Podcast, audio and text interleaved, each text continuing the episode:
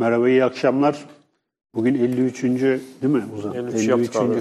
53. Medyaskop Kültür Tarih Sohbetlerinde e, Profesör Doktor Ali Şükrü Çoruk hocamız e, İstanbul Üniversitesi Edebiyat Fakültesi bölüm başkanı kendisi. E, kırmadı bizi sağ olsun. E, buraya kadar geldi. Bugün e, kendisiyle e, İstanbul Osmanlı İstanbul'unda eğlence hayatı üzerine bir e, sohbet gerçekleştireceğiz. E, bolca da görsellerimiz var e, bu sohbeti gerçekleştirirken. E, Ali Şükrü Hoca'nın e, İstanbul yazıları kitap evi yayınlarından çıkmış bir kitabı.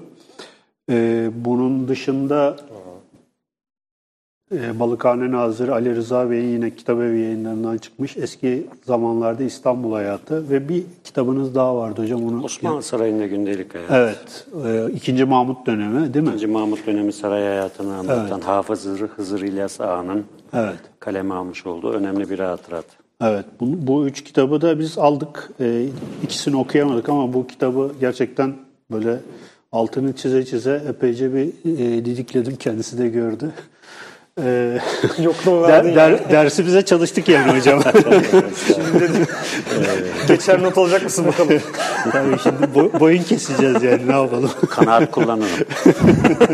Sözlü, Evet. sözlü. Ee, şimdi bugün yavaş yavaş programımıza başlayalım. Ee, hocam e, Ramazan da yaklaşıyor bu vesileyle. Hani e, Osmanlı İstanbul'unda e, bu eğlence hayatı, eğlence nedir bir defa oradan bir girelim isterseniz.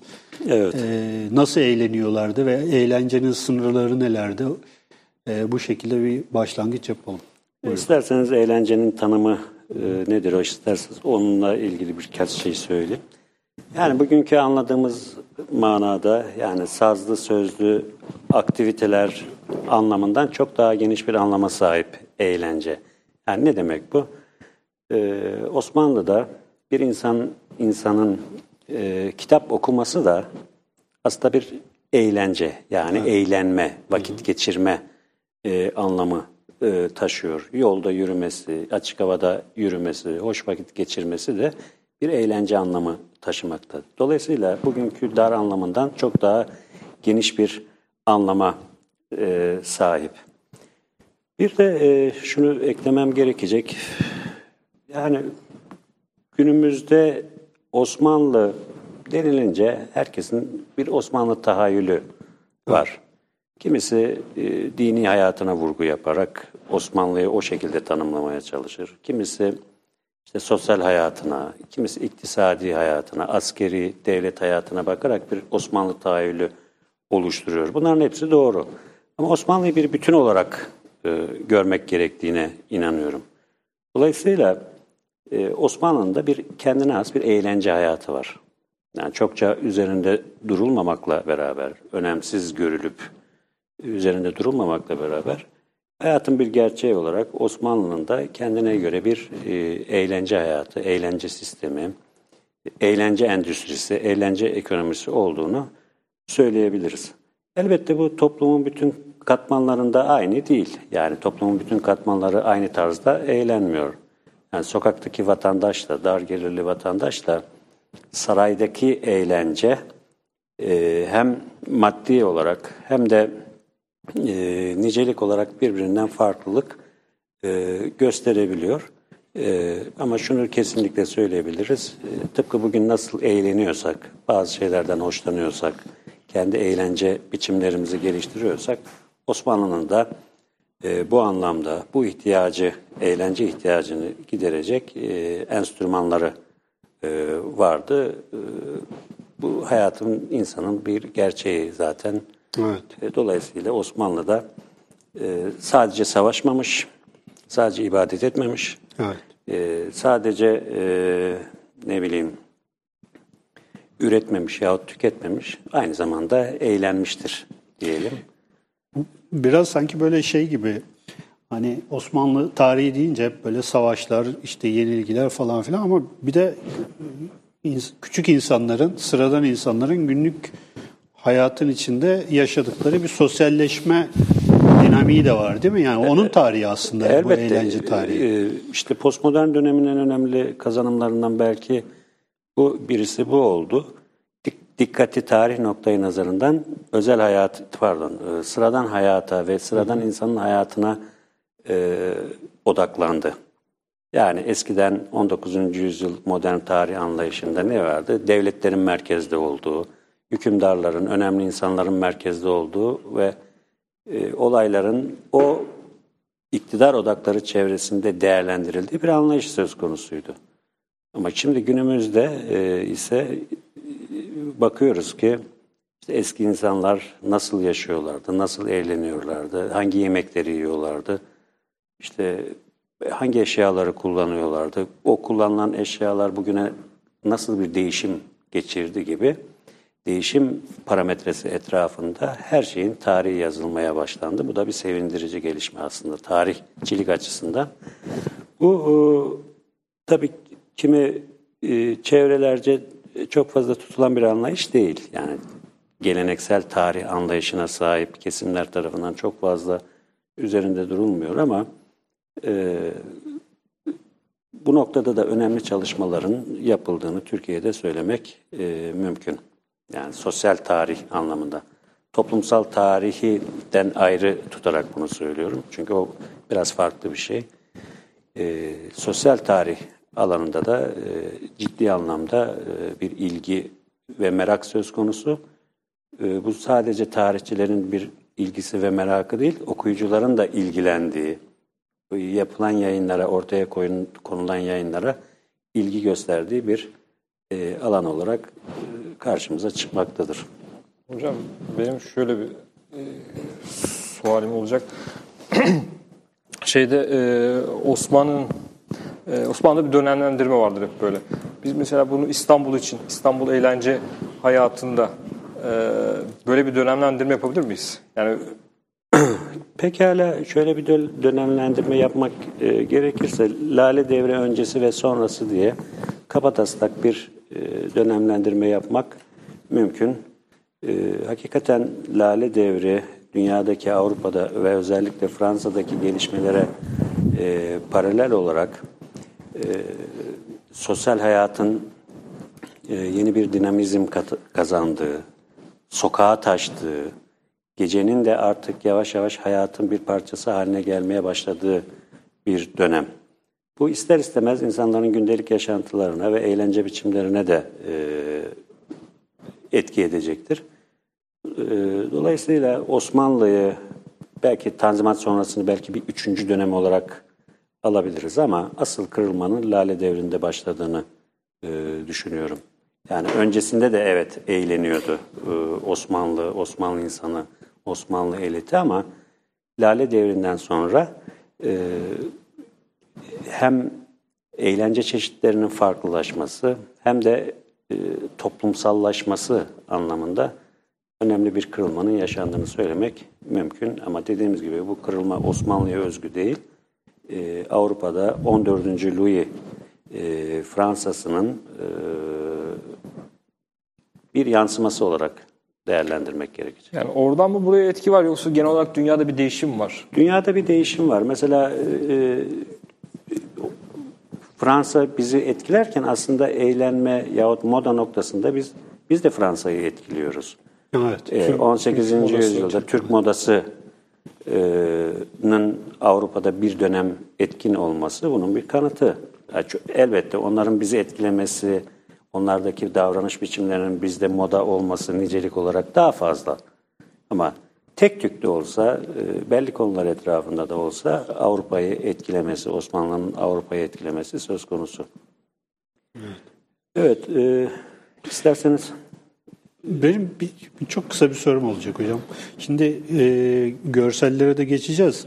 Yani iki türlü şey var herhalde. Bir devletin böyle organize ettiği bir eğlenceler var. İşte sürnamelerde falan gördüğümüz işte sünnet törenleri ondan sonra veya işte Zafer şenlikleri, zafer şenlikleri vesaire. Bir de halkın gündelik hayatında kendi arasındaki yani sosyalleşme ve eğlence şeyleri var değil mi? Yani böyle bir şeyden de bahsedebiliriz. Yani bir sivil bir eğlence anlayışı var. Bir de devletin de teşvik ettiği bir şey. Sanki programdan önce de hani biraz bunu konuştuk. Evet. Lale devrinde böyle bir e, teşvik de var yani Lale devrinden sonra.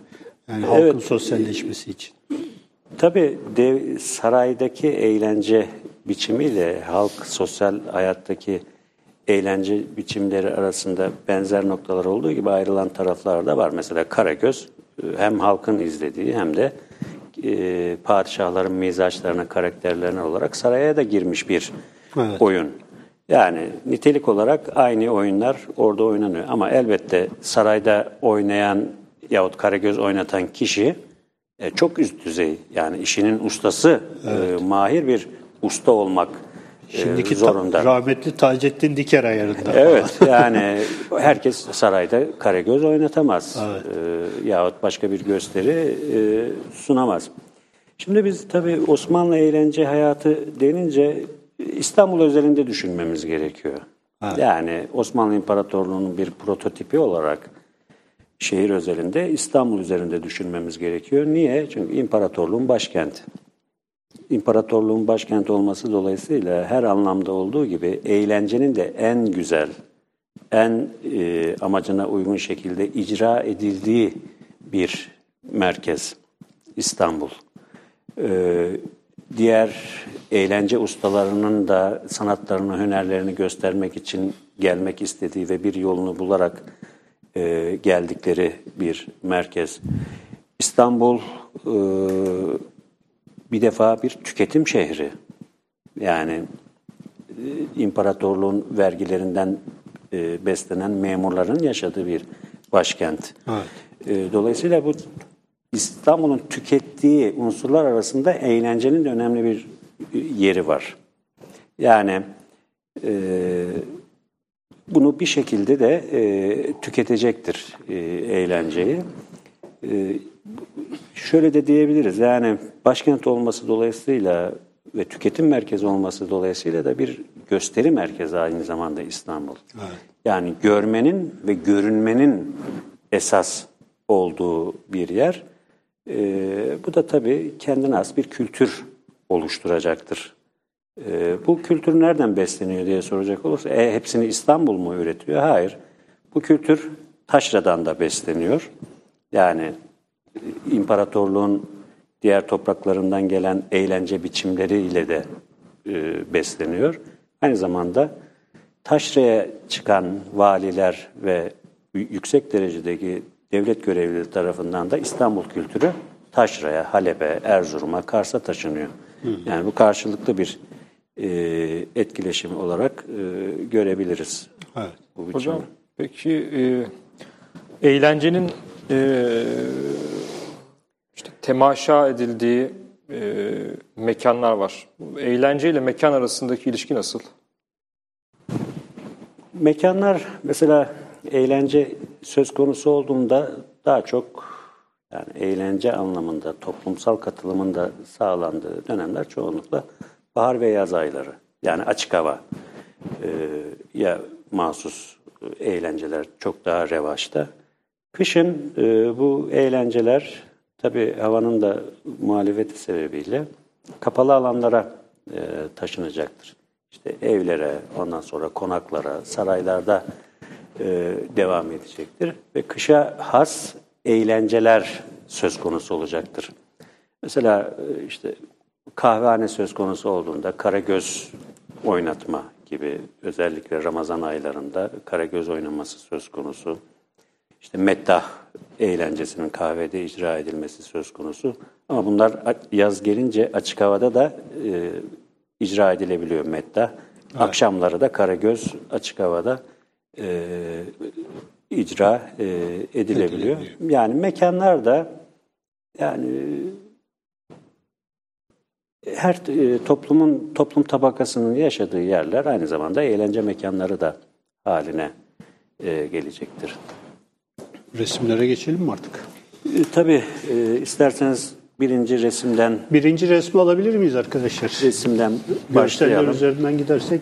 Evet, e, Nedir hocam şimdi? Bu e, lale, dediğimiz gibi biz eğlenceyi çok geniş manasıyla aldığımız için düğün törenleri burada icra edilen eğlenceleri de konumuz dahilinde düşünmemiz gerekiyor. Bu Van Moor resmi değil Evet, mi? evet. Jean Baptiste Van. Ba- Van Moor'un e, yapmış olduğu Lale devrinde yapmış olduğu bir resim Boğaz'da bir düğün alayıdır. Evet. Karşıda sanki hisarlar var. Evet, evet. Boğaz'ın Anadolu yakasındaki bir düğün alayıdır. Düğün alayının e, ön kısmında yani gelinin bulunduğu o şeyle çevrili, kumaşla çevrili kare şeklinde bir grubun i- içinde bir e, yapı var. Yani bir, orada gelin var. Evet. Kafese Gelin, evet yani. kafese alınmış. Ve bugün araba gibi, gelin arabası gibi, dönemin gelin arabası olarak düşünebilirsiniz bunu. Tahterevan. Ee, tahtıravan olabiliyor. Bazen tahtıravan oluyor, bazen at da olabiliyor. Yani atın etrafına çevriliyor. e, çeviriyorlar gelinin e, görünmemesi için. Bu ön kısımda e, her zaman olduğu gibi çocuklar yani düğünlerin bu eğlencelerin en fazla sevineni olan, en fazla nimetlenenleri olan çocuklar var. Bu bir e, arka tarafında da çalgıcılar var. Bu düğün Van Moor'un resimlediği bu e, düğün bir Mevlevi düğünü. Çünkü e, çalgıcılar neyi çalıyorlar ve e, Mevleviler has enstrümanları icra ediyorlar. Arka tarafta e, düğünün büyükleri muhtemelen damadın da ailesinden e, kişilerin olduğu, gelinin ailesinden kişilerin olduğu erkek grup var küçük. Gelinin arkasında ise kadınlar söz konusu. Kadınların arkasında da erkekler olacak. Yani resimde bu yok ama belirmemiş ama e, bir konvoy halinde Evet. e, erkekler Sizin kitabın kapağında da var. Evet ben bu resim çok hoşuma gittiği için Evet. hem renk itibariyle hem boğazı vermesi itibariyle Evet. hem de e, kapağa uygun olması itibariyle kapakta ben bunu tercih ettim. Bu da bir eğlence mesela bir e, Çelebi'nin bir Mevlevi'nin düğünü mesela görüyorsunuz. E, yani orada da e, tasavvuf erbabının düğünlerinde de e, tasavvuf musikisinin icra edildiğini görürüz alayda. E, bu açıdan dikkat çekici bir resim. Şimdi bu alaylar e, resmi tekrar alacak olursak Resmi bir daha alalım arka. Ha. e, bu alaylar Ermeni ve Rum düğünleri için de geçerli. Yalnız Ermeni düğünlerinde Van Moor'un e, çizdiği Ermeni düğününde o paravan yok. Yalnız Ermeni gelini kırmızı bir gelinlik, koyu renk kırmızı gelinlik giymiş şekliyle ve yüzü örtülü, yüzü peçeyle örtülü bir şekilde kollarına iki kadının girmiş şekliyle alayda yer alacaktır. Diğer unsurlar aynı. Çok fazla bir değişiklik yok. Bunu niye söylüyorum? Eski İstanbul'un eğlence kültüründe pek çok alanda olduğu gibi e, halk noktayı nazarından baktığımızda gayrimüslimlerden Müslümanlara geçmiş, Müslümanlardan gayrimüslimlere geçmiş pek çok adet var. Bunların hangisinin e, kime ait olduğunu e, tespit etmek de mümkün değil. Hemhal aslında, olmuşlar yani. Aslında gerekli de değil. Evet, gerekli. Yani bunu tartışmanın da şeyi yok ama önemli olan birbirine geçmiş çok şeyin olduğu. Hatta bu konuda çok çarpıcı bir şey var. 19. yüzyılda Basiretçi Ali, e, Basiret gazetesinde yayın- yayınlanmış bir haberde şöyle e, bir haber var. Fener Patrikhanesi'ndeki rahatsızlanan papazlardan bir tanesi kendisini okutmak kendisini okutmak için bir imama gidiyor. yani hastalık hastalığının gidermesi için imama okutuyor kendisi. E, hala bizde e, vatandaşlar e, ayazmalara gidip Evet, direkt evet, tutar. Evet. tam tersi de şöyle bir durum var. Bizim benim bir arkadaşım var. Ee, çocuğu falan aldığı zaman bizim çocuğu görmeye gelmişti. Bismillah diye alıp. Şey, kaza, kaza kimi? Yok. Bir Ermeni bir arkadaş. Bismillah diye alıp şey yapmıştı yani sonuçta. Patrikhane çok papaz çok rahat. hakkında e, soruşturma açıyor. Sen nasıl böyle bir şey yaparsın diye. soruşturma açmasından ziyade papazın inancı önemli. Yani şey, geç- benim de başıma geldi. E, Derslerde de anlatırım. Gülhane Parkı'nın o duvar Gülhane tramvay durağında bir ayazma vardır biliyorsunuz. Duvara bitişik bir şekilde. Bir gün tramvayda e, okula doğru giderken o tramvay durağında bir yaşlıca bir kadın e, bindi ve bir ahbabıyla karşılaştı. Konuşmaya başladılar. İşte nereden geliyorsun, nereden gidiyorsun? E, durakta yeni binen e, kadıncağız e, kilisedeki hocadan geliyorum dedi. Ayazma, Ayazmadan hareketle.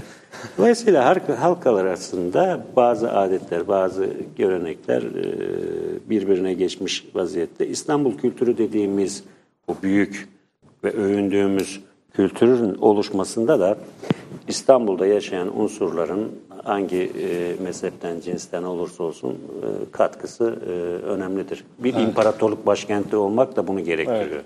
Çünkü e, imparatorluğun felsefesi nedir? Emperyal, dünyanın bütün unsurlarını toplama.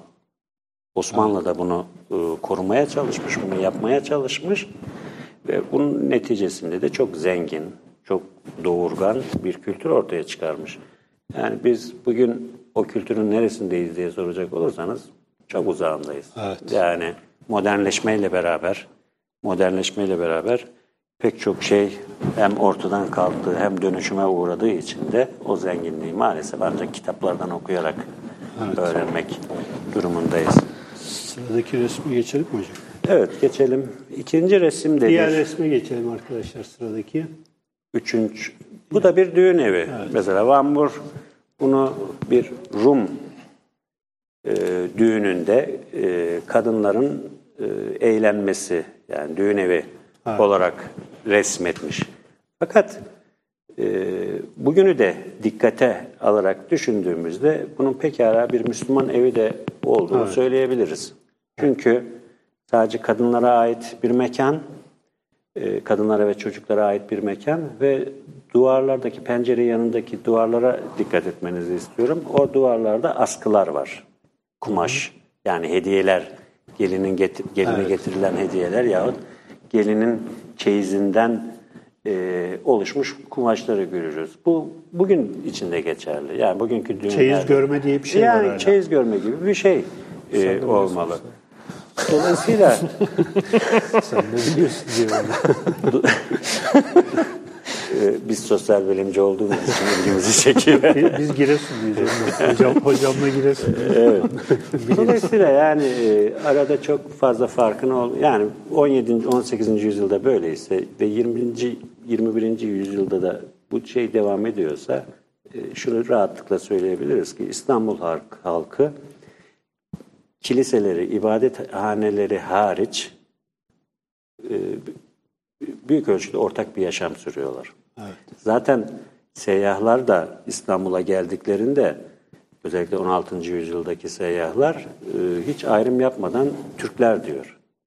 Yani Ermenileri de anlatırken, Rumları da anlatırken, Müslümanları da anlatırken Rumlara da Türkler diyor. Türkler diyor, Er- evet, Türkler diyor, bayağı Türkler diyor. Türkler diyor. Çünkü Türk İmparatorluğu'nun bir üyesi olarak onları gördükleri biraz da mezhep farklılığından dolayı da bir ötekileştirme Tabii, tabii. söz konusu. Ortodoksluğu da ötekileştirme söz konusu. Do- Doğu Kilisesi. Evet, evet, Doğu Kilisesi. Amin alaylarına geçelim isterseniz. Evet, hocam. beşinci, e, Sıradakini alalım evet. beşinci resmimizde bir e, kız çocuğunun yine Van Mur'dan hareketle. Bu arada yani Van Mur İstanbul hayatını e, 18. İstanbul hayatını resimlemede bize çok büyük katkı yapmış bir büyük bir res, res, evet ressam. bütün neredeyse sosyal hayatı Evet. şey yapmış. Evet. Yani o işte bir tipik bir Rönesans insanı aslında. Yani şeye açık, e, dışarıya açık, gözlerini açmış ve onu resmetmeye çalışan tipik bir Rö- Rönesans insanı. Bu da hem e, kız çocukları için hem erkek çocuklar için okula başlama törenini anlatmaktadır. Burada bir kız çocuğu okula başlamaktadır. Ön tarafta yine e, çocuklar var. Yani okula gidecek, okula devam eden, yani mahalle mektebine devam eden çocuklar ilahiler eşliğinde bu alayı e, oluşturmuşlardır. Arka taraftaki kahya, uşak e, kız çocuğunun rahlesini taşıyor. Bu aynı şeyi erkek çocuğu için de düşünebiliriz. Tabii bu törenler yanlış anlaşılmasın. Ee, her ailenin altından kalkabileceği törenler değil. Bu törenler daha çok varlıklı ailelerin çocukları için düzenlenen törenler. Yani bu tören en ön sıradaki o rahle taşıyan uşağın arkasındaki kadının elindeki çocuk için düzenlenmiş bir tören. Ama Osmanlı törenlerinin özel bir durumu var Avrupa'dan farklı olarak. Ee, zengin birisi böyle tören düzenlediğinde e, fakirleri, fakir çocuklarının da bundan yararlanması için e, önlemler, tedbirler alıyor. Yani bu törene fakir çocuklar da katılıyor ve o Zaten aynı mahallede yaşıyorlar. Hem aynı yani mahallede. Zengin mahallesi, yoksul mahallesi gibi bir şey çok yok, fazla ayrım yok. Evet. Ama e, şey yapmayabilir, Çağırmayabilir. çağırmayabilir. Bu benim bugün çağrılıyor mu? Çağırmayabilir. Gelen seyyahların çoğu mesela buna çok şaşırıyorlar. Hocam Evet. lafınızı kesiyorum. Mesela kahvehaneye gidiyor. Diyor ki kahvehaneye bir gidiyorum diyor. İşte hani bizde yoktur diyor. Mesela Paris'ten gelmiş falan 19. yüzyılda. İşte bir e, beyefendi veya paşayla işte e, sokakta yaşayan bir adam aynı kahveye gidiyor. Mesela buna çok şaşırıyor. Tabii. Aynı mahallede oturuyorlar Mesela falan. onlarda kulüp kulüp var.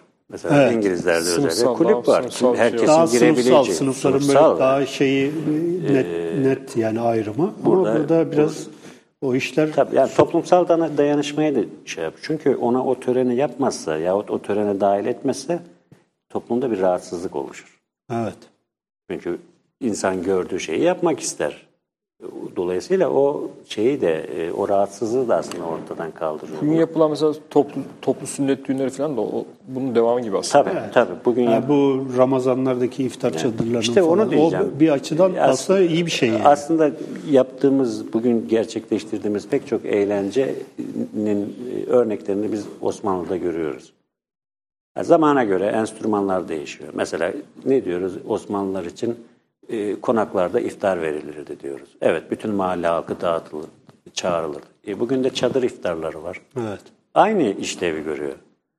Dolayısıyla e, baktığımızda e, yani arada çok fazla fark yok. E, hayat tarzı olarak, insani eğilimlerimiz olarak e, çok fazla şeyimiz yok yani.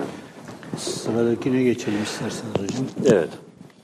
Sıradakini alabilir miyiz arkadaşlar? Bu bir Resim altı bu haremde, haremde tabii anlatılanlar ışığında ressamın yaptığı bir resim. Hareme girmesi mümkün değil. Evet. Ama haremde bir doğum, Loğusa ziyareti. Ee, tabii bir şehzade yahut sultan doğmuştur. Ve onu ziyarete, işte bebek ziyareti var ya bugünkü gibi, ziyarete gelmektedir. Üst düzey elçilik mensuplarının hanımları, işte vezirlerin e, hanımları bebek görmeye, daha doğrusu çeyrek takmaya gelmişlerdir buraya. Ve bu gibi törenlerin ayrılmaz unsur olarak da e, sol tarafta alt e, zeminde çalgı takımları söz konusudur. Yani müzik eşliğinde bir taraftan müzik, bir taraftan da ziyaretler e, söz konusu. Bir de e, bu tarz ziyaretler Osmanlı'da e, yönetici sınıfları arasında e, protokol hükmündedir. Yani e, zaruri gibi. zaruridir. Yani e, bir paşanın eşi, padişahın e, eşinin doğumuna muhakkak gidecek. Ziyaret etmek zorunda ve hediyesini de takmak e, durumundadır. Bu da e, bize gösteriyor ki yani Loğusa ziyaretleri bile bir eğlence e, eğlence haline e, almıştır Osmanlı'da. Evet. Müzikle her yerde karşılaşacağız aslında. Bu da bizim e, hayatımızın, Osmanlı hayatının, e, klasik dönem hayatının ayrılmaz bir unsuru olduğunu gösteriyor. Evet. Bu sıradaki resimde bayağı bir müzikli bir durum var. Evet, bu Bir da sonrakine de geçebiliyor. Evet. Burada raks edenler. Raks edenler e, söz konusu. Yine bir e, kadın hayatına ait bir resim Evet. bu. E, yine müzisyenler kadın, yine bir üst düzey aile olduğunu söyleyelim biz bunun. E, üst düzey ailesini ve e, rakslar e, İstanbul oyunları, yani İstanbul oyunu dediğimiz oyunlar ve kesinlikle oryantal yok. Sanılanın aksine, sanılanın aksine Osmanlı'da oryantal yok, yoktur. Ama maalesef 19. yüzyıldan sonra ve 20. yüzyılda sanki İstanbul'un özgün müziğiymiş, özgün dansıymış gibi bir lansman söz konusu. Ama burada tamamen İstanbul'u. İstanbul'u bir oyun. Yani e, şunu yani sınırları zorlamayan bir dans bu. Evet. Yani vücudun çok fazla ön plana çıkmadığı bir dans. Sanıyorum burada bir köçek ve şey de var bununla bağlantılı olarak. Evet bir isterseniz şeyi de atlamayalım. Hamam eğlenceleri. Resim 8. Sıradakini alalım arkadaşlar. Resim 8'de de mesela eğlence mekanı diye sordu ya Oğuz, e, o- şey, hmm, Ozan. Evet. E, hamam da mesela eğlence mekanı Osmanlı'da. Yani yine ister erkek olsun ister e, kadınlar e, hamama olsun. E, hamama gidildiğinde bir gün orada geçirilir. Yani Bir, ister- bir çeşit kadın kahvesi gibi. Değil mi? kadınlar açısından Kadın- öyle. Kadınların e, özellikle sosyalleşme mekanıdır hamam. Evet. Erkekler Yani- ka- kahvehanelere, kadınlar hamama. Erkekler açısından da aslında sosyalleşme mekanı ama onlar da çok uzun süre kalıyorlar çünkü orada ve eğlenceleri var ona göre. Burada mesela bir konak halkının hamama gidişi. Önde harem ağası, arkada kadınlar, çocuklar ve en arkada da e, hamam eşyalarını taşıyan hizmetçiler, başının üzerinde e, eşyaları taşıyan insanlar. Burada İnsanlar birbirlerini görüyorlar, birbirlerine işte kız beğeniyorlar oğullarına. Ondan sonra e, ve çeşitli yeme içme gibi e, çeşitli aktiviteleri sürdürmek söz konusu akşama kadar. E, o, o da yani 15 günde bir, haftada bir düzenlenen bir eğlence. Hem yıkanma hem eğlence. Yani Osmanlı'da şunu rahatlıkla söyleyebiliriz. Yani e, her şey bir aslında bir e, sosyal hayat söz konusu olduğunda şova yönelik bir e, hayat. Şey aklıma bir geldi. gösteri. Hamam deyince sürekli Tosun Paşa'daki hamam sahnesi. Kız beğeniyorlar. evet evet da öyledir. Yani yani bir gelin adayını en net şekilde görebilecekleri şey mekanlar aslında bunlar. Evet. Sıradakine mi geçelim? Sıradakine geçelim resim 9'da. Tabii eğlence söz konusu olduğunda oyuncular e, da önemli. Yani kimler oynuyordu? E, Bugünkü gibi e, bir düğün olduğunda, bir eğlence olduğunda herkesin kendini meydana atması söz konusu değil. Yani bu bir sanat. E, Burada yanlış anlaşılan bir şey de düzeltmek gerekiyor. E, oyunculara elbet e, çengi denir. Yani oyunculara e, çengi, türlü danslar yapan oyunculara çengi denir. Fakat çengi erkek oyunculara verilen bir isimdir Osmanlı'da. Erkek oyunculara. Kadın oyunculara kadın çengileri denir. Yani bunlar e, daha sonraki dönemlerde köçek adını Evet. alacak olan e, erkek oyunculardır ve erkek meclislerinde sanatlarını icra ederler. Dolayısıyla çengi dediğimizde bugünkü anlamının değil Osmanlı'da e, erkek oyuncu anlamını taşıdığını söyleyelim. E, mesela enteresan yani çengi erkek oyuncu, kadın oyuncuya ise kadın çengi deniyor. Yani Çen, yani çengi esasen erkeği işaret eden bir şey yani. Evet evet erkeği işaret eden e, bir şey. E, diğer bir şeye ge- geçecek olursak Sıradakine da geçelim arkadaşlar. Lale Devri'nin yine Levni'nin çizmiş olduğu Lale Devri'nin e, ünlü çengilerinden, kadın, Kadın çengilerinden çengileri. bir tanesi. Zaten kadın olduğunu da kadın kıyafetleriyle erkek kıyafetler arasında da ayrım çok fazla e, zor. Osmanlı kumaş sistemini d- düşündüğümüzde bunun kadın olduğunu hem belirtmek için hem yazmış Acem çengisi diye hem de biraz e, Dekolte var. dekolte var. Bize, Hocam burada isimlerini okuyayım. Siz yazmışsınız da onlar da çok ilginç. 3. Ahmet döneminin kadın çengileri Saçlı Sümbül, Kemankeş Eda, Zülflü Hatice, Yandım Emine. Bu onlardan birisi olabilir. Ben yandı, yandım Emine'ye benzettim bunu.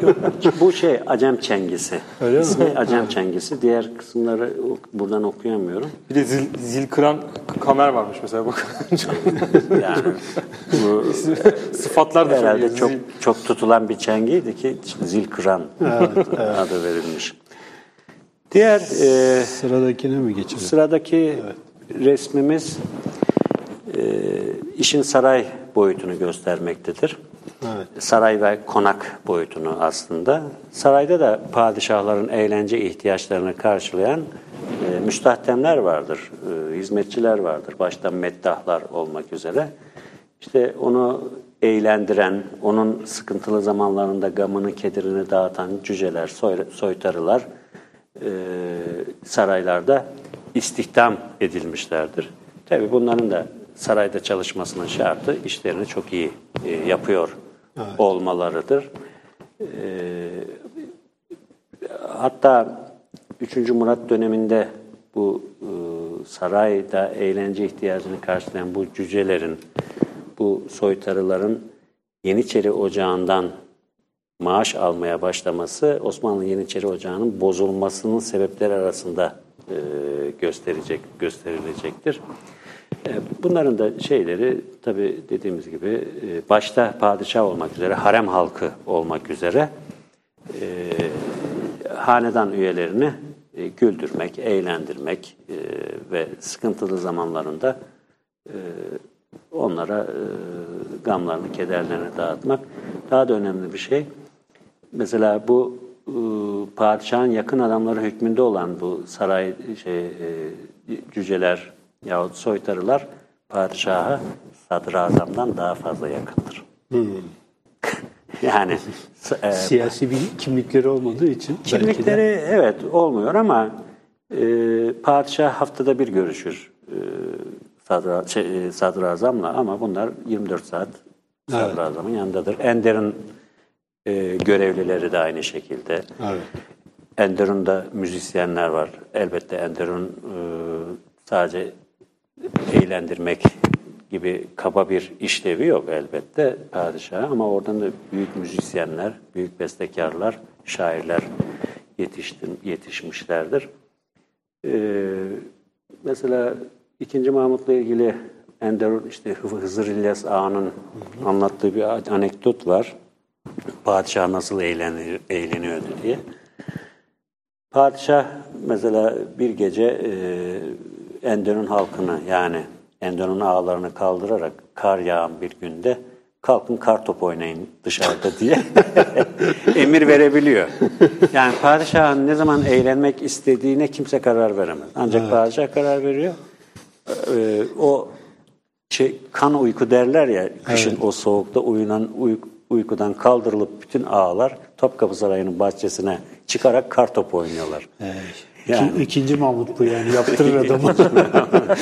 yani e, şöyle var. Tabii sarayda e, işte Karagözcüler var. Ondan sonra ne bileyim son dönemlerde orta oyuncular da saraya davet edilerek padişahın karşısında e, gösteriler e, sunuyorlar. Karagöz dediğimizde Karagöz ve Saray dediğimizde aslında eski zamanlarda İstanbul hayatında Ali Rıza Bey'in aktardığı çok güzel benim çok hoşuma giden bir anekdot vardır. Meslek ahlakını da göstermesi açısından. Kasımpaşalı Hafız diye döneminin 3. Selim döneminin çok ünlü bir karagözcüsü yani hayali hafız efendi. Bir gün saraya davet ediliyor. Muhtemelen de Ramazan ayıdır. Ee, saraya davet edildiğinde oyun sırasında biliyorsunuz Karagöz oyunu böyle irtical, çoğu kere irticali oyunlardır. Hafız e, efendi Selim diye bağırıyor oyun sırasında. Doğaçlama olarak. Doğaçlama. Yani oyunun bir kahramanı olarak perdenin bir kahramanı olarak Selim diye bağırıyor. Karşıda oturan padişah da efendim lebbeyk diye karşılık veriyor. Padişah ismiyle söz şey yapılır mı? Tabii hafız çok utanıyor. Yani şey olsa da e, Yer yarılsa içine girsem. Yer yarısı hem içine girsem hem de böyle bir hatayı nasıl yaptım ben diye. Yani ismini değiştirmesi gerekecekti. Selim yerine Mehmet belki diyebilirdi. Ve e, padişah öyle deyince çok utanıyor ve diyor ki oyunun sonunda artık hafız, artık Karagöz senin e- yediğin haltlar bini aştı, e, yaptığın hatalar bini aştı. Sen artık oyunu bırak, Karagözcülüğü bırak. E, padişahımız sana e, hacca gitmeye ruhsat buyurdular. Artık hacca git, bu işleri bırak diyor. Üçüncü Selim çok üzülüyor. Diyor ki e, yapma hafız biliyorsunuz Üçüncü Selim'in tabiatını. Kalender adam. Kalender adam. Yapma hafız ben şaka yaptım. Sakın bu mesleği bırakma. Hayır diyor padişahım. Ben bu hatayı yapmamalıydım. Diyerek mesleği bırakıp hacca gidiyor. Yani böyle meslek ahlakına sahip Karagözcüler de İl- ilginç bir var. Çok bir şey ilginç. Yani Balkane Nazırı da başka birisinden aktararak bunu söylüyor. Beni çok etkiler o şey ve derslerde de anlatırım. Meslek ahlakını göstermesi açısından. Yapmayacaksın yani hata yok. Diğer bir e, saray eğlenceleri açısından Spor eğlencesi Evet. bunlar çok. Sıradakine geçelim ee, arkadaşlar. başka bir husus cirit oyunları. Bu cirit oyunları da 1826'ya kadar yani Yeniçeri Ocağı'nın kaldırılmasına kadar sarayın başat oyunlarından birisi. Ee, yaz aylarında, bahar aylarında padişahın huzurunda e, iki takımın lahanacıların ve bamyacıların çünkü bunlar e, tıpkı Fener Galatasaray gibi bir rekabet halindedir bu grup. Bizans'ta da şey vardır. Evet, yeşiller, ve maviler grubu. Ve oradan da belki bir esinti de olabilir. Tabii olabilir. Yani, olabilir. Bu e,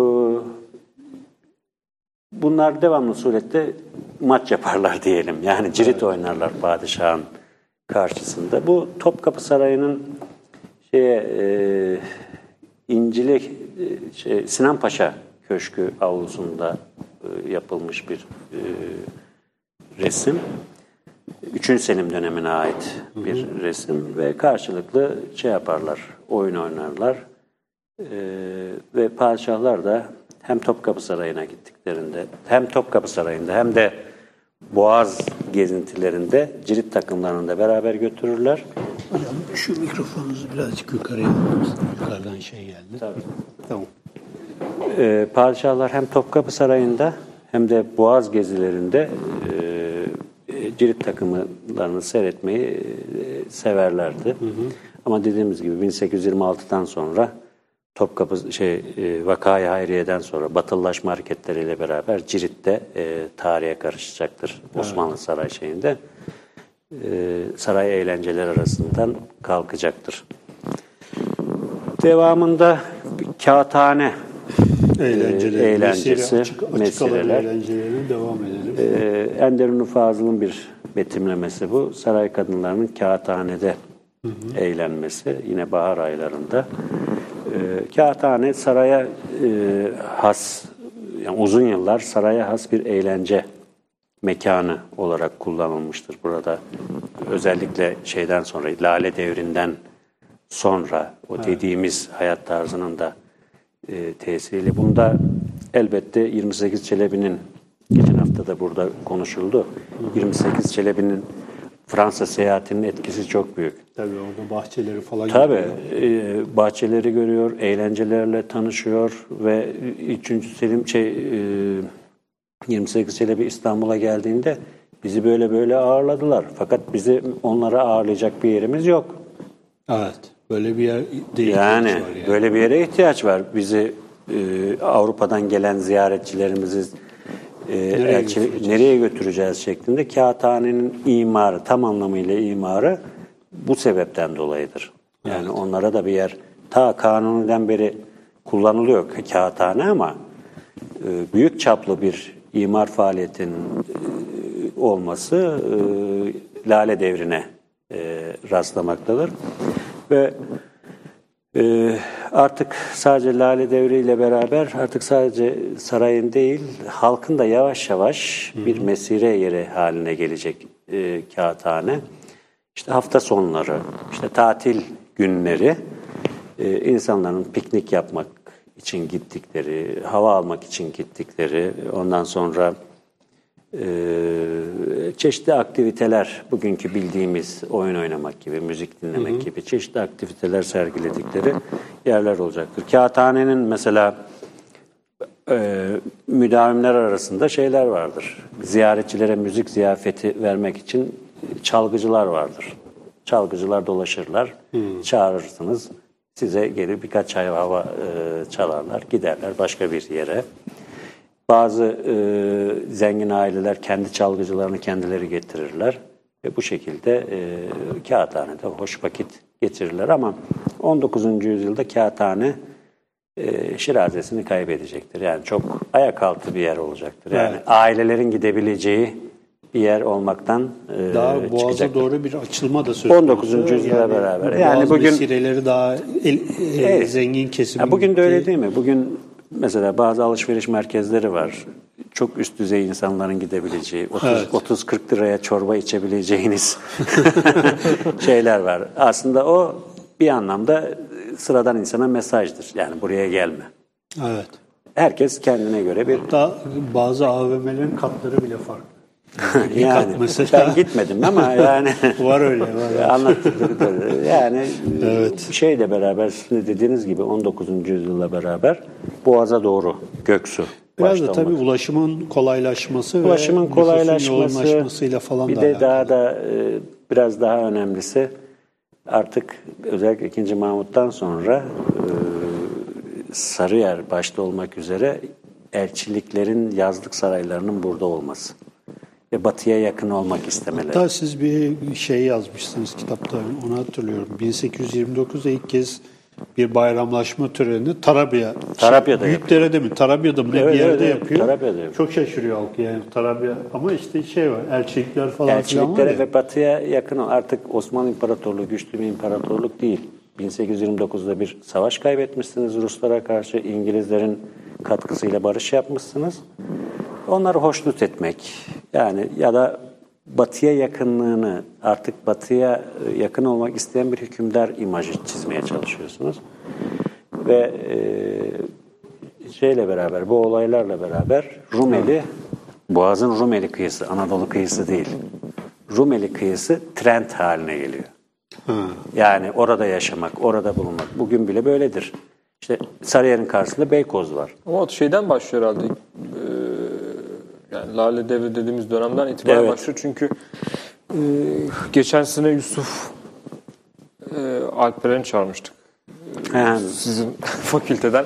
Mesela onun e, çalışmasında da e, Peksimetçi başının e, hikayesinde de aslında şeyden kalkıyor. Kasımpaşa'da şey var, e, ne diyelim işletmesi var. Sonradan şeye geçiyor, bebeğe geçiyor ama bebeğe de onunla beraber işte orada da işte ufak yalılar, işte kasırlar yapılmaya başlanıyor. Yani o dönemde itibariyle böyle bir boğazın keşfi var yani. Şeyden Haliç'ten çıkıyor. Evet, Boğaz'ın keşfi ta e, Bizans'a kadar da indirebiliriz ama aktif bir şekilde bugünü de şekillendirecek şekilde kullanıma açılması 2. Mahmut'tan sonra ve İstanbul'daki o elçiliklerin yazlık saraylarının buraya yapılması, azınlıkların, yabancıların burada kümeleşmesi ve e, imparatorluk elitinin Avrupa'ya yakın olma çabası buraya ilgiyi e, arttıracaktır. E, dediğimiz gibi yani karşı tarafta evet Boğaz'ın Rumeli yakası güzel de e, Anadolu yakası kötü mü? Ama öyle değil. Yani sırf bu sebeplerden dolayı Rumeli yakasına çok daha fazla yatırım olacaktır. Emlak fiyatları bugün de hala çok farklıdır birbirinden. Devam edelim. Evet, resim 17'de kağıthanenin genel görünüşünü göreceğiz. Dediğimiz gibi bu Melling'in biliyorsunuz yine Osmanlı İstanbul'un sosyal hayatını aksettirme noktasında önemli ressamlardan birisi.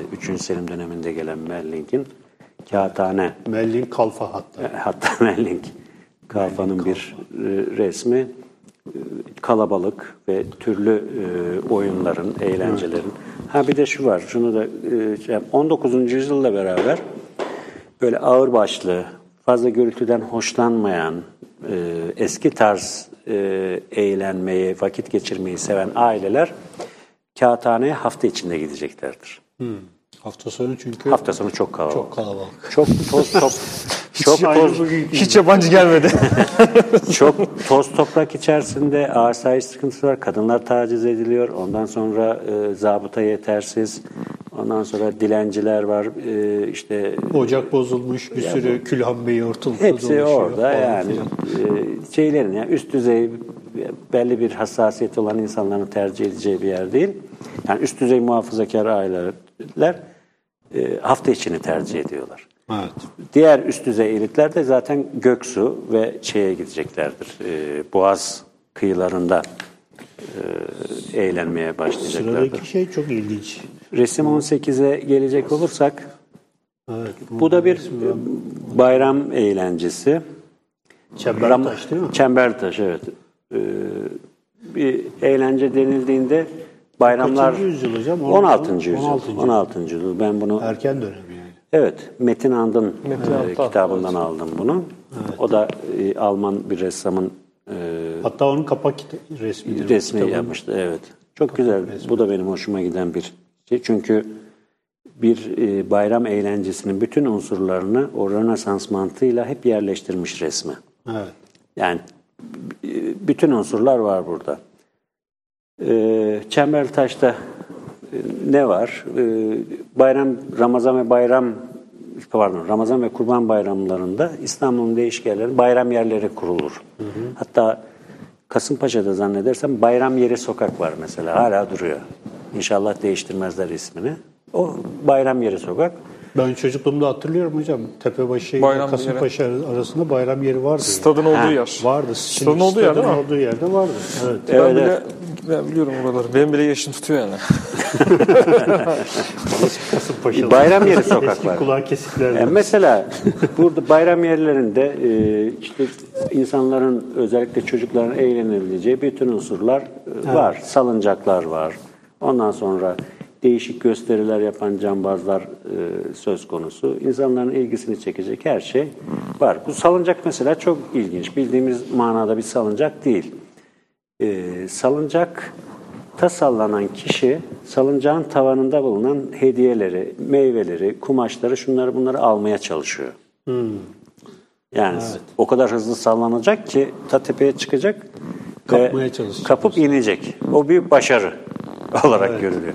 E, Tabii bu tehlikesi de var tabii. O kadar hızlı. Zaten tehlikeli olmasa eğlenceli olur. Yani düşünün bir elma ve armut uğruna. evet evet. Bu resim e, Alman e, Almanların 17 16. yüzyılda Alman elçilerinin kaldığı bugünkü Çembertaş'taki Elçi Hanı'nın penceresinden bakılarak yapılmış bir şey. Bugün Fırat Kültür Merkezi'nin olduğu, sinemaların olduğu han. O dönemde Semavi Hoca'nın da güzel bir makalesi var o konuda. Bunun penceresinden yapılmış bir resim. Arka tarafta Atikali Paşa Camii var zaten. E, Burada e, çocuklar var, kadınlar var, e, insanlar var. Mesela ilginç adetler de var mesela. Bir tanesi elinde gül suyuyla insanların eline ya da üzerine gül suyu serpiyor. Karşılığında para istiyor. yani çiçek veriyor, karşılığında para istiyor. Yani şeklinde. aslında fıtrat aynı yani. Değişen pek bir şey yok. Bugün de olsa bunlar olur. Yani. bir şey diyecektim. Yani bu salıncak mevzusu geçince birkaç seyahatnamede de bu Türkler diyor salıncakta sallamayı çok seviyorlar. Mesela çok böyle ilginç geliyor salıncak mevzusu. Ee, Şeyde yani O bizim programın şeyinde de afişinde de kullanılıyor. Evet, Şimdi evet, evet. kullanılıyor. Böyle bir şey var yani salıncak Meydan mevzusu. salıncakları. Vallahi herhalde kendilerini özgür hissediyor. çok böyle çünkü şey de çocuk kısmı- ortaya çıkıyor. Hani bize çok normal geliyor da seyyahlar ilginç çok ilginç karşılıyor. Ya bunlar da sürekli şeydeler. Bu eğleniyor. bir de çocuklar değil. Mesela sizin o gö- görselde mesela yani Bayağı, bayağı, adam yani. 40 Bayram, 50 yaşında. bayram falan Bayram böyle diye. bir eğlence gibi bir şey var yani, yani. Belki de şey diyorlardır yani e, hep çocuklar mı sallanacak? Biraz da biz sallanalım. ama bu normal bir salıncak değil ama yani o çok tehlikeli bir salıncak ve adeta bir sirk cambazlığını e, Gerektiren, göz- gerektiren hüner bir şey. gerektiren bir hüner gerektiren bir şey. Tepeden bir elma koparacağım diye Ee, Çok ilginç bir e, şey. Devam edelim Evet. isterseniz hocam. Bir de bu resim 19'da da ise imparatorluğun son döneminde. Belki sizin Kasımpaşa mı yok dediğinizde Fatih, Fatih, pardon. Fatih bayram yeri. Evet, çok fazla değişen bir şey yok. Mesela görüyorsunuz e, salıncakların çeşitleri değişmiş. Evet. Yine kalabalık, baloncusuydu, şekercisiydi. Bu bir çarşı ressamı herhalde. Evet, evet. Yani 19. 20. yüzyılın başı bir e, resim bu. Yani ben ikisi arasındaki mukayeseyi yani 16. yüzyılda 20. yüzyıl arasındaki mukayeseyi görmek açısından bunu kullandım. Çok fazla bir fark yok. Yine kalabalık. Yine çocuklar yine e, ön planda. Resim 20 tabii eğlence söz konusu olduğunda e, meyhaneler olmazsa olmaz. Yani insanların e, devam etmiş olduğu mekanlardan birisi de meyhanelerdir. İstanbul fethedildikten sonra yeni e, meyhane açılmasına izin verilmiyor. Ama daha doğrusu Müslüman mahallelerinde, e, Müslümanların ağırlıkta olduğu mahallelerde meyhane açılmasına izin verilmiyor. Ama eskilerde kapatılmıyor. Yani gayrimüslim mahallelerinde başta Beyoğlu ve Galata liman kenti olmak üzere orada varlıklarını devam ettiriyorlar. Ee, buradaki e, eğlenceler de yine sazlı sözlü eğlenceler işte e, söz konusu. E, hatta şey der Latifi Efsafı İstanbul'una çok ön- 16. yüzyıl İstanbul'unu veren önemli metinlerden bir tanesidir. E, Galata der e, şarap ismiyle eş anlamlıdır. Galata'yı. O kadar yani. O kadar yani. E, burada tabii e, şehrin İstanbul tarafında bulunanlar bu gibi yerlere e, gizlice gidiyorlar. Yani çok fazla aşikar bir şekilde gitmeleri mümkün değil. Ayıplanma e, endişesinden hareketle. E, bununla beraber onun da önünü ne kadar tedbir alınırsa alınsın engellenemiyor. Yani bu 19. yüzyılda ee, yine Fazıl'ın, Enderun'un Fazıl'ın bir miras yedinin meyhane kapatıp eğlenmesi. Parayı burada yemiş. Yani. Yani bir miras yedi. Meyhaneyi de kapatmış. Meyhane, çengi yani o erkek çengi. Evet. Erkek çengi. Çalgıcılar var. Çalgıcılar tutmuş. E, felekten bir gün geçiriyor e, miras yediğimiz. Muhtemelen bu ileride büyüdüğünde Felatun Efendi olacak. Felatun Bey olacak. Evet, Tanzimat evet, hayatının konusu Bihruz, olacak. Bihruz Bey olacak e, büyüdüğünde. E, dolayısıyla e, meyhaneler de İstanbul'un eğlence hayatının önemli gerçeklerinden e, bir tanesi. Bunu da günümüzde en iyi eski Osmanlı meyhanelerini en iyi tasvir eden ustaların başında da İhsan Oktay Yanar geliyor. Onun romanları da Evet, evet. tabii e, tarihi kaynaklardan beslendiği için, onları da etüt ettiği için e, çok güzel bir şekilde e, tasvir ettiğini. O da Evliya Çelebi'nden. Ev, Yani pek ana çok, ana pek çok, evet, pek çok Ali Rıza Bey de kullanmış. Mesela çocuk oyunları kısmında gördüm, kullanmış. Ya niye kullandı diyemezsiniz. Kaynak belirtmesine de gerek yok ama Evet. Evet. iyi kullanmış. Yani başarılı bir şekilde kullandığını e, görüyoruz. Meyhanede söz konusu olduğunda şunu da e, belirtmeden geçemeyeceğim. Eski İstanbul'da biliyorsunuz pek çok defalar içki yasakları, şunlar bunlar da söz konusu. Ama bunlar çok fazla uzun sürmüyor. Bir de e, Ramazan ayından Şaban ayında eğer Ramazan, Recep, Şaban, Ramazan.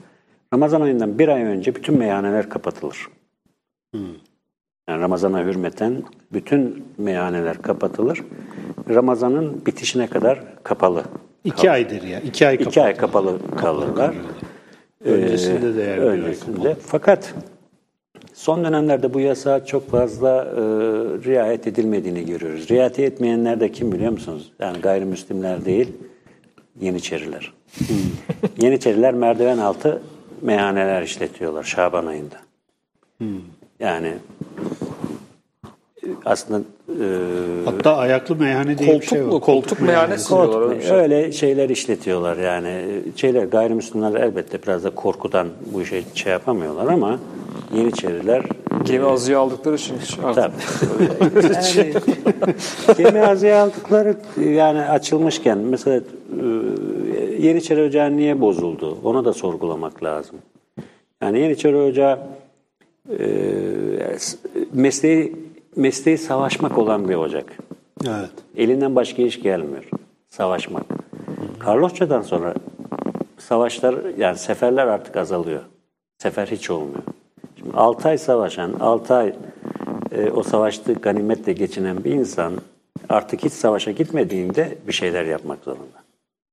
Evet. Çünkü paralı askeri. Para, yani mesleği adam öldürmek. Evet. Bir insanın e, marangozdur, şu olur, bu olur, para kazanınca hayatını devam ettireceği bir meslek vardır. 12 de o. Ama o o şiddeti, şiddet potansiyelini yerinde kullanamazsanız size döner. Evet. Sıradakini alalım arkadaşlar.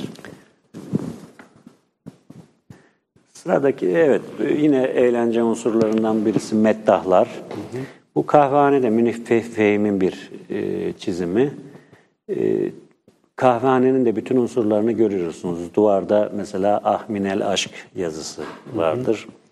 Meddah Aşki 20. yüzyılın önemli e, Osmanlı son dönem önemli meddahlarından birisi. Özellikle Ramazan aylarında 7'den 70'e herkesin, mahalle halkının e, dinlediği, hikayeleriyle eğlendiği, bilgilendiği e, kişilerin başında gelmektedir.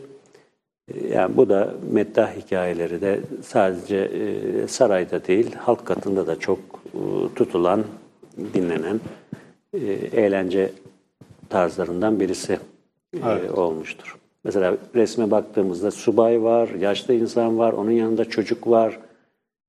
Her türden insanı orada görmek mümkün. Evet. Geçecek olursak Bir şey var galiba. Karagöz var. Karagöz, bundan sonraki resim evet Karagöz. Bu orta oyunu.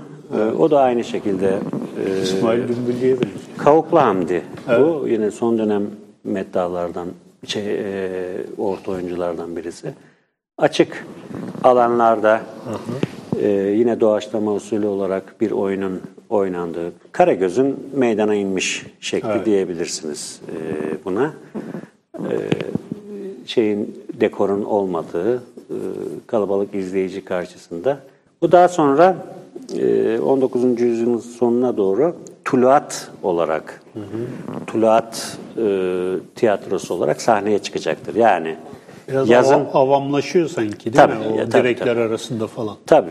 e, yazın meydanda, e, kışın sahnede ve özellikle sizin de dediğiniz gibi Şehzadebaşı tiyatrolarında yine halkın gittiği, sıradan insanın gittiği eğlence mekanları haline gelecektir.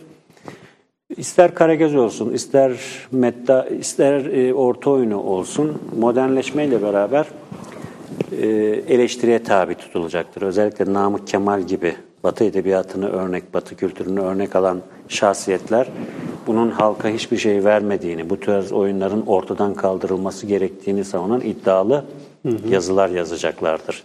Tabii Namık Kemal modern edebiyatın önünü açmak için, tiyatronun, modern tiyatronun önünü açmak için bunu yapıyor ama çok bu konuda tartışılan konulardan bir tanesi de bu ama e, e, tartışılan konulardan bir tanesine de işaret etmek istiyorum. Bu oyunların müstehcenliği meselesi. Hep tartışılır. Bazı yabancı seyyahlar söyler, bazı yerli yazarlar söyler. Ya çoluk çocuğun karşısında bu tarz oyunların oynanması ayıptır. E, nasıl yahut yabancıdan nerval diyor. Kız çocukları var diyor. E, Karagöz'ün türlü şeyleri gösteriliyor. Türlü e, temsilleri söz konusu. Nasıl yapıyorlar? Türkler ne kadar şey, bu kadar geniş şeklinde. Bu konuda tartışmalar var. Bazıları şey diyor, Metin Ant mesela diyor ki, e, oyunun gösterildiği yere göre değişir, semte göre değişir. Tophane'de oynanan oyun başkadır. İşte Fatih'te oyun oynanan oyun başkadır. Şeklinde bir açıklama Sos- getiriyor. sosyolojiyi dikkate alıyorlar. Evet. Yani o şeyi kaldıracak ne bileyim oyunu kaldıracak e, mekanlar birbirinden farklı olabilir diyorlar ama e, Nam Kemal ve arkadaşları dile, diline de çok e, şey yapıyorlar, eleştiri getiriyorlar. E, Bu direkler arası Tabii. şeydi değil mi? Evet. evet. Evet. Evet, vaktimiz azaldı zannedersem. Ben son olarak azaldı mı? Evet biraz Ee, son olarak ben e, şeyimiz var. saray düğünlerinden Evet. birkaç cümleyle bahsetmek isterim. Ee, sondaki e, bir sonraki görseli de getirecek olursak. Saray düğünleri de e, Sürnameleri Evet, diyorsunuz su- değil mi? e, surnamelerle tespit Evet. edilen saray düğünleri de e, biliyorsunuz imparatorluğun, krallığın, padişahlığın göstergelerinden bir tanesi de halkı doyurmaktır. Halkın rahatını gözetmektir. Halkın eğlence ihtiyacını karşılamaktır. Dolayısıyla e, yöneticiler, Osmanlı yöneticileri ve eliti, eliti bu konuya da çok dikkat ederler. Yani halkın gazını almak lazım. Yani belli zamanlarda eğlenceler tertip edilerek e, halktaki bu e, hoşnutsuzlukları gidermek e, söz konusudur. Biliyorsunuz eski Türklerde bir hanı yağma geleneği vardır. Evet. Yani e, bir hanın sofrasının e, halka açılması ve geri kalan kapkacağın da yağmalanması söz konusu. Bu yaklaşım Osmanlı'da da devam edecek ve e, zafer dönüşlerinde yani batıya yapılan zafer e, seferlerin zaferle neticelenmesinde, cülüs törenlerinde, şehzadelerin sünnet e, törenlerinde, sultanların düğün törenlerinde e, surlar, Büyük yani pa- e, saray düğünleri tertip edilecektir. Bu düğünler İstanbul'un, başkentin e, adeta bir düğün alanı haline gelmesine yol açacaktır. Yani bütün İstanbul halkının davetli olduğu bir düğün. Yani bir düşünün İstanbul iki hafta, üç hafta e, tamamen gece ve gündüz. Sadece e, gündüz de değil. Bu düğündeki e, aktiviteleri izleyeceklerdir. E, görselleri gösterecek Ee, olursak 50, el- 52'ye kadar böyle sırayla ge- geçelim. Ee, arkadaşlara şey yap. Evet, e, bu gör- görsellerde de gördüğümüz üzere çeşitli gösteriler, cambazlar, ondan sonra ne bileyim e, başın üzerinde çeşitli testiler taşıma, ondan sonra e, ip üzerinde yürüme gibi Uzun sırıklı ayaklar var. Uzun ayaklar.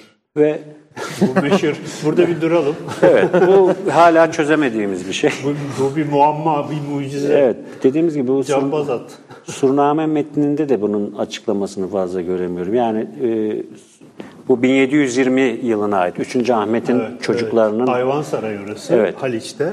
3. Ahmet'in çocuklarının Lale Devri e, başlarında e, çocuklar için yaptığı bir sünnet düğünü. Evet. İki direğin, İki, iki gemi, direğin. direğin arasında e, iki e, ip gerilmiş ve üzerinden at arabası yürüyor. Ama hocam mesela burada şey söylediniz ya siz buraya gelmeden önce şey yapalım. Yani mesela yurt dışından cambaz falan geliyormuş böyle hünerli Evet. adamlar falan filan. Yani Evet. burada gösteri yapmak için seçmelere falan tabi tutuluyorlar. Yani çok ilginç bir durum. Mesela ben bunu bilmiyordum. Evet. Yani seyircilerle de belki paylaşmak lazım. Yani bu- padişah düğünü olduğu için, padişaha has bir gösteri olduğu için gösterinin en iyisi ve en usta sanatkar tarafından icra edilmesi esas alınıyor. Yani düşünün mesela bir gösteri sırasında e, cambazın yahut o gösteri yapan kişinin o işi becerememesi düğüne sekte vuracaktır. Düğünün görkemine. Evet. Denecekti. Dedikodu olacaktır. Mesela İran'da. İran'da dedikodu olacaktır. İşte İran, Osmanlı İran'la Sultanı. Ne? Ha. Tepeden Osmanlı Osmanlı padişahı düğün yapmış da e, Cambaz düşmüş. Cambaz düşmüş. Beceremiyorlar zaten bu işi diye. E, bu- E- eğlence Diplomatik diplomatik rezalet. Onun önünün alınması için bunlar çoğunlukla yapılıyor ve imparatorluk görkemini bütün dünyaya göstermek. Evet. Yani biz yaparsak böyle yaparız tarzında bir rekabet e, hissi söz konusu burada. Bu e, törenler dediğimiz gibi sünnet törenleri. Havai fişekler falan var. Havai sanki. fişekler sal üzerinde değiş e, maskeli ve ucube bazı 2 3 Devler. evet devler 2 3 kişinin e, üstüne giydirilmiş bazı kıyafetler var orada dev şeklinde. Şeyleri de hatırlatıyor bize bunu. Batı'daki karnavalları da hatırlatıyor yani. Ejderha şeklinde. Ejderha ağzından alevler alevlerin çıktığı. Şey yapıyorlar benim bir de bildiğim denizaltı falan da vardı. Bir tane. Bunda mıydı acaba? Yok bunda değil de e, Bu bir kale. bu kale, muhasebesi. kale muhasarası, fillerin çektiği bir kale muhasara, bir savaşı şey yapıyor. Bayağı kale Mesela paketi falan yapmışlar. İçeride adamlar Evet. ateş ediyorlar Mesela falan birbirine. izleyicilere baktığımızda izleyicilerde toplumun her kesimi var. Mesela orada bir çelebi görüyorum ben. Yani Mevlevi çelebisi. Diğer başka tarikat mensupları da kendi başlıklarıyla şunla bununla bunları Toplumsal çeşitlilik de bu şeylerde şeye veriliyor. Onu bilerek yapıyorlar. Yani Evet. e, birebir değil de o toplum Bir simge yani. simge toplumun kesitini verecek unsurları oraya yerleştiriyor. Burada da bir deve sanki var. Mesela orada devenin üzerinde e, bir çember var. Çemberi kenarlarından da içeriye doğru bıçaklar sarkıtılmış. Kişi onun arasından geçecek. Evet. Ufak bir tereddüt, ufak bir gecikme yahut ayağının yere takılması. Bayağı bildiğin sirk aslında. Sirk sirk bayağı bildiğimiz sirkler. Bütün bunlar hem imparatorluğun görkemini e, dünyaya göstermek hem de halkı eğlendirmek. Bu da önemli. Yani halkı e, şey yapacaksın. Yani halkın şeylerini dikkate alacaksın. Roma'da ekmek dağıtıyorlar. Sirk var. İşte e, gladyatör oyunları var. Aynısı yani. Şeyin Aynen. geleneğin devamı aslında yani bakarsak. E burada da mesela şeyler e, kaç kişi birbirinin üstüne çıkmış ve en üstte de bir e, küp taşıyor. İşte e, kadınlar erkekler ayrı izliyorlar. Yani kadınlar burada gözetiliyor yani rahatsız edilmemesi noktasında. E, ona çok dikkat ediliyor. İşte burada da adamcağızın bir tanesi eşeğine sarılmış ve o çemberin içinden geçecek eşekle birlikte. Padişahın huzurunda bu arada. Evet, padişahın Gene huzurunda. bir cambazlar falan var. Yani ip tepesindeki bir şeyi almaya çalış, pardon, bir direk tepesindeki şeyi almaya çalışmak. O yağlı direk hikayesi. evet, yağlı direk. değil mi? Evet, evet, yağlı, Yağlı direkler. direk.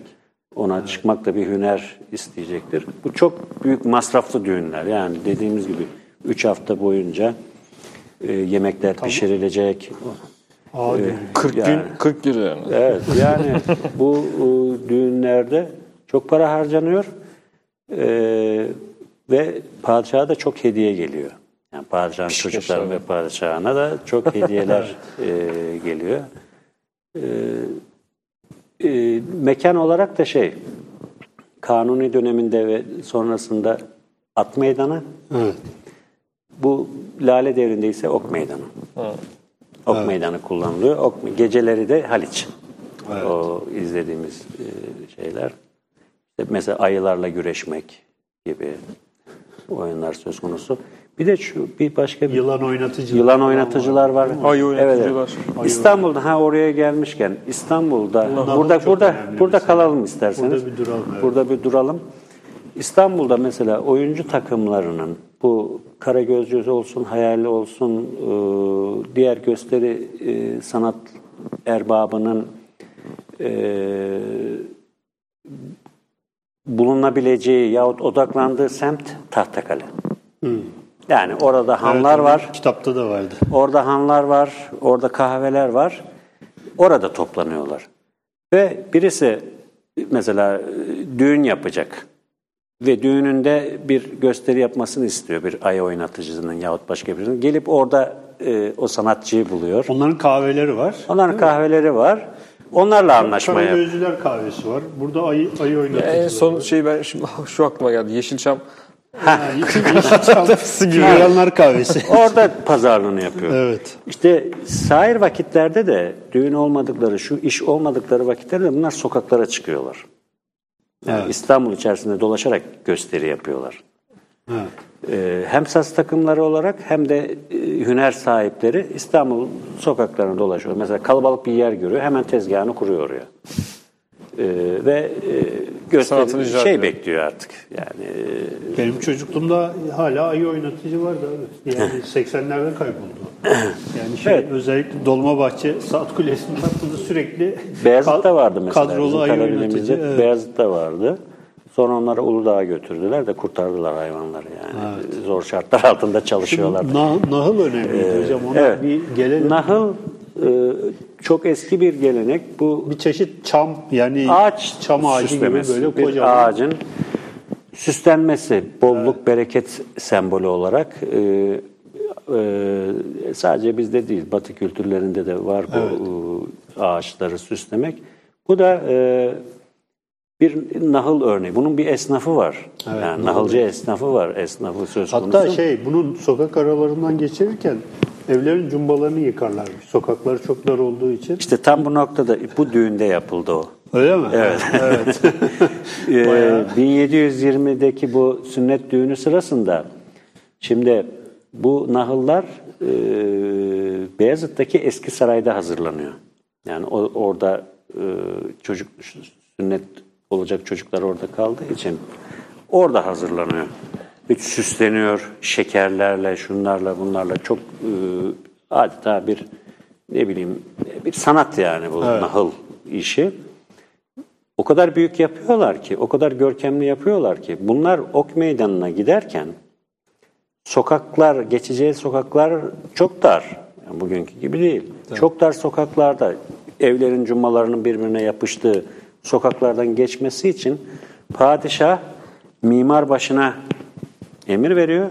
Diyor ki bu nahılların geçeceği sokaklardaki yıkılması gereken yerleri yıkın ve sonrasında yapın masrafı neyse ben vereceğim şeklinde emir veriyor. Hakikaten o nahıllar geçtikten geçmeden önce orası yıkılıyor, geçtikten sonra da yapılıyor. Yani böyle bir ilginç hikayesi var bu nahılların da. Orada başka bir şey daha da göstermek isterim ben Osmanlı şenliklerinde bir e, kaçıncı şey? Ha, resim 48. Kırse- bir sonraki. Resim 48'e bir bakacak olursak, resim 48'de de yine bu düğün töreni, şu şeyi unutturmayın bana. En üstte iki tane e, sırtında bir tulum taşıyan kişiler var. Evet. Onu onunla da ilgili bir şey söylemem lazım. Bu e, başların üzerinde e, hayvan hayvan şekilli e, yiyecekler var insanların. Bunlar şeker. Şekerden yapılmış hayvan tasvirleri bunlar. Mesela koç, koyun, tavşan, horoz, horoz şekeri diyoruz ya. Evet. E, bunlar da yine e, Tahtakale de bunların esnafı. Bunları yapan şeyler. E, bunlar şekerden yapılıyor ve yeniyor. Evet. Yani hayvan şeyle, e, hayvan suretinde yapılmış şeyler. Bazen de şeyden yapılıyor. Şeker bulunamadığı e, zamanlarda yahut kişinin e, şeker pahalı bir şey. E, mali durumu el vermediği durumlarda da mumdan yapılıyor. Gösteri olsun diye. Hani bugün düğün pastalarında yaparlar ya. Bakın şimdi benim aslında bu gibi araştırmalarda daha doğrusu genel anlamda Osmanlı tarihiyle ilgili e, okumalarımda hep yapmak istediğim şey şu. Yani o insanı anlamak ve bugünün insanıyla aralarındaki benzerlikleri, farklılar ortaya koymak. Arada çok fazla fark bulamıyorum. Evet aynı. İnsan fıtratı pek İnsan değişmez. fıtratı değişmiyor ve eğlence şekilleri de aslında. Evet. Davranış kodları hep aynı. E, burada da şey görüyorsunuz o hayvan suretindeki şekerler yahut yerine mumlar. Ama neyi gösteriyor bu? Gösteri. Gösterinin olmazsa olmazı yani. O gösterilecek ve konuşulacak. Bu bunu yapmış, bu bunu bunu e, yapmış, göstermişti. O resimde üstteki adamları Ha üstteki adamları Bir alabilir e, miyiz? onlar da Resim 48'i. resim 48'de. Evet. Onlar da tulumcular. Bunlar e, göster şeyin e, törenin, düğünün güvenliğini sağlıyorlar. Nasıl bir güvenlik? E, padişahın emri var. Kesinlikle bu gibi törenlerde insanlar böyle e, şeyi gösterileri yakın olmak isterler, seyirciler. Evet, evet. E, yakın olmak ister, şunu ederler, bunu ederler. Kesinlikle onlara sopayla vurma, onları azarlama falan yok. Yapmayın. Yani insanların kalbini kırmayın. Ne yapıyorlar? Bu tulumcular o e, koyun tulumu, keçi derisinden tulumların içerisine su doldurarak insanların arasında böyle taşkınlık yapan insanları ıslatıyorlar. Bugünkü panzer şeyler ıslatıyorlar. Polisin basıncı Islatıyor. Yani bu şekilde hem gösterinin güvenliğini sağlıyorlar hem de insanları e, kırmamış oluyorlar. Evet. Ayrıca bunların bir diğer görevi daha var. E, göstericileri, o cambazların, o hüner sahiplerini şaşırtmaya çalışıyorlar. Bakın dayanıklılığını görmek yahut kabiliyetlerini ortaya koyma noktasında ne- büyük zorluklarla karşı karşıyalar. Şaşırtıyorlar. Şaşırtmaya çalışıyorlar ki e, şeyi ölçsün, ustalığı ölçülsün diyor. Evet, bu dayanıklılık konusunda resim 52'de bir e, şey var. Evet 52'de Bir 52'yi alabilir miyiz arkadaşlar? Dayanıklılık. 52'de işte bu da 16. yüzyıl Metin Andın kitabından bir Alman ressamın yaptığı. O dönem İstanbul'un da e, işte Tahtakale'de çoğunlukla ikamet eden gösteri sanatçılarının diyelim Evet. e, çeşitlerini gösteriyor. Mesela bir fıçı içerisinde yılanlarla oturan e, kişinin yaptığı gösteri. Yani ilgi çekici olacaktır herhalde. Bir adamın üzerine galiba örs, Örs koymuşlar. koyup çekiçle e, dövüyorlar. Herhalde Karnına. kılıç yapıyorlar, bıçak bıçak yapıyorlar. O alttakinde de galiba Alttakinde zincirle zincirlere e, zincirlerle çevrilmiş ve taşla vuruyorlar. Yine bir dayanıklılık testi. Evet, evet. Yani artık yani bir çeşit e, sirk gösterisi gibi. yani e, bunların sigortası yok, bir şey yok. Yani yaptıkları işler de hakikaten zor. Diğer bir nokta da bu gibi gösterilerde bulunan kişiler İstanbul halkından ziyade İstanbul'a sonradan gelmiş. Dediğim gibi dünyanın değiş işte Kuzey Afrika'dan gelmiş, Orta Avrupa'dan gelmiş, İran'dan gelmiş, Hint'ten gelmiş.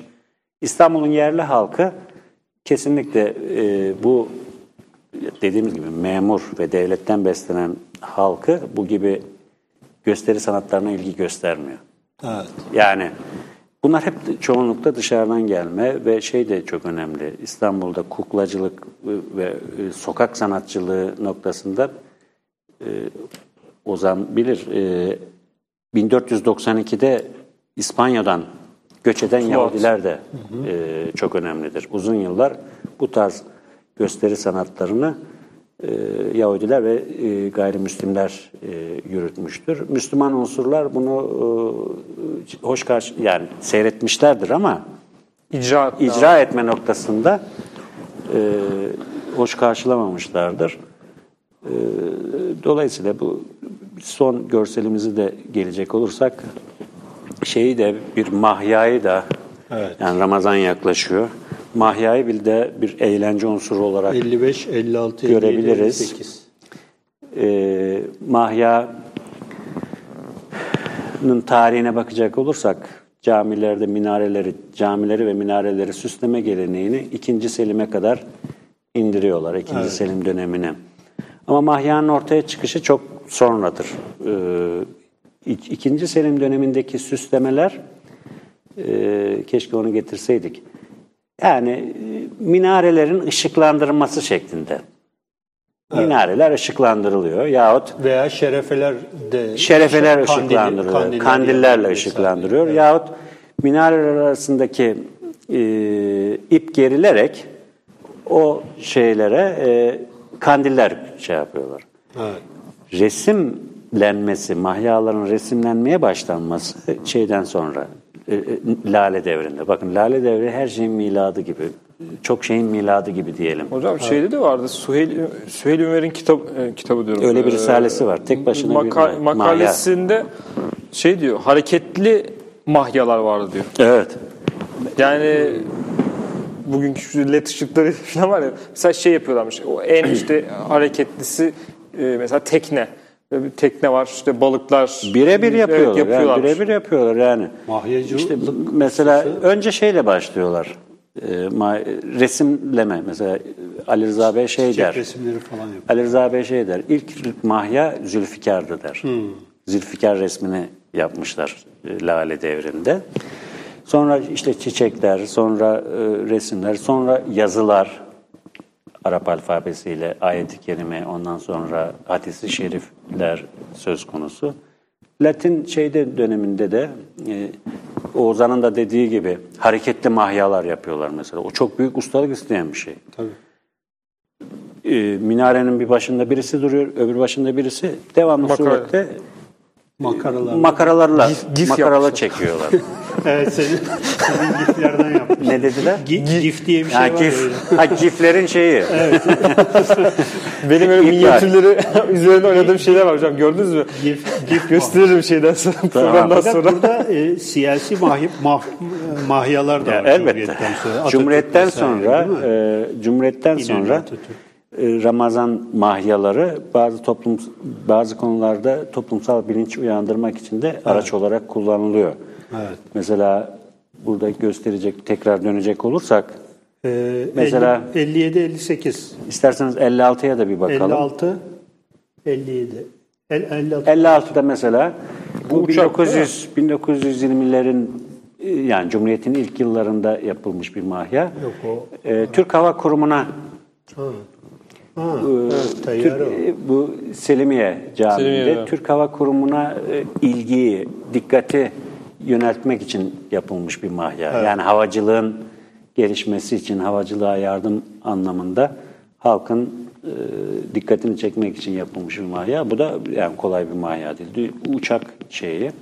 Bu mahya resimleriyle ilgili ilginç bir not daha var. Onu da aktarmadan etmeyelim. Gerçi sabaha bulacağız ama olsun. Ee, hangi tarihte bilmiyorum. 19. yüzyıl olabilir. Fatih Camii'nde ya Süleymaniye Camii'nde yapılan bir mahya, top mahyası yapıyorlar. Top mahyası, yani bildiğimiz top, şeye yönelik, İngiliz elçiliğine yönelik. Ha. İngiliz elçiliği Babali'ye protesto ediyor. Siz bize e, Çok, çok, çok alınganlar. çok alıngan, ya bu tabii şeyin ver, Subliminal mesaj var. şeyin e, yani Osmanlı'nın güçsüzlüğü ve İngiltere'nin gücünün de gösteren bir alınganlık.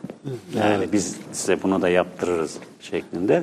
Şikayet ediyorlar ve o top mahyasını kaldırıyorlar. Yani enteresan bir şey. E, Mahya geleneği içerisinde bu da var. E, resim 57'ye gidecek, gidecek olursak Atatürk'ün de e, aynı şekilde mahyalarda e, Adı geçiyor. adı geçiyor Atatürk. Arkasından e, İnönü'de aynı şekilde Var ol İnönü. kullan- var ol İnönü şeklinde. Süleyman İşte bu Selimiye. Selimiye, Selimiye. Selimiye, Camii'nde. Bir mahya daha var. Keşke onu şey yapsaydık. O Lefkoşa'ya ait bir mahya. Görmüşsünüzdür. Ha onu biliyorum. 1952'de bugünkü İngiliz- bugünkü İngiliz kraliçesinin Evet evet. e, Evet, tahta biliyorum. geçmesi İngilizce. dolayısıyla İngilizce. e, God Save the Queen Evet. Tanrı, Tanrı kraliçeyi korusun cami. korusun şeklinde e, şaşırmıştım ben acaba bu montaj mı falan diye hakikaten Yok, öyle bir şey varmış. İngiliz toprağı ya orası. O zamanlar öyle olduğu için e, yani çok ilginç gelmişti bana. Mahyanın nereden nereye gittiğini göstermesi açısından çok ilginç. Benim en sevdiğim Mahya İtirazım Var filminin afişi olan yukarıda böyle itirazım var yazıyor. Mahya ile yapmışlar. Film afişi tabii. Filmi de ayrıca çok severim. Ee, öyle bir e, şeydir. Hocam e, Vallahi Son konuşacak çok şey var ama şey- benim söyleyeceğim şey yani e, dediğimiz gibi çok renkli Osmanlı söz konusu olduğunda e, çok renkli bir eğlence hayatının olduğunu, kim zaman bu her zaman olduğu gibi yani devlet tarafından da kontrol edildiğini yani e, söyleyebiliriz. E, bu renkliliği e, görsellerde de izlediğimiz üzere bu renkli artık modern dönemlerde e, bulmamız mümkün değil. Ee, ben Osmanlı tarihine, Osmanlı yaşantısına biraz da bu tarafıyla bakılması e, gerektiğini e, söyleyerek izleyicimize, izleyicilerimize, dinleyicilerimize iyi akşamlar Evet. e, diliyorum. Ee, genel kameraya geçtik. Epeyce e, güzel ve bol görselli bir program yaptık. Sayın hocamız, e, Şükrü hocamız sağ olsun. E, ağzına diline sağlık. Çok güzel bir e, sunum yaptı bize. Kendisine çok teşekkür ediyoruz. Rica ederim hocam. asıl ben teşekkür ederim. Vallahi böyle güzel. bir böyle bir platformda bulunduğum için e, ben de teşekkür ederim. Yani e, güzel bir kültür sanat programı yapıyorsunuz. İnşallah bunun e, devamı da gelir. Böyle bağımsız programlar belki Türkiye'nin her yerine hitap etmiyor ama izleyicisine O izleyicisini, izleyicisini buluyor. buluyor. hocam. Bulur o izleyicisini. Önümüzdeki hafta Çiğdem Kafesçioğlu Kafesçioğlu beraberiz. 54. programımız e, önümüzdeki hafta konuğumuz Çiğdem Kafesçioğlu. Hepinize iyi akşamlar diliyoruz. Hoşçakalın.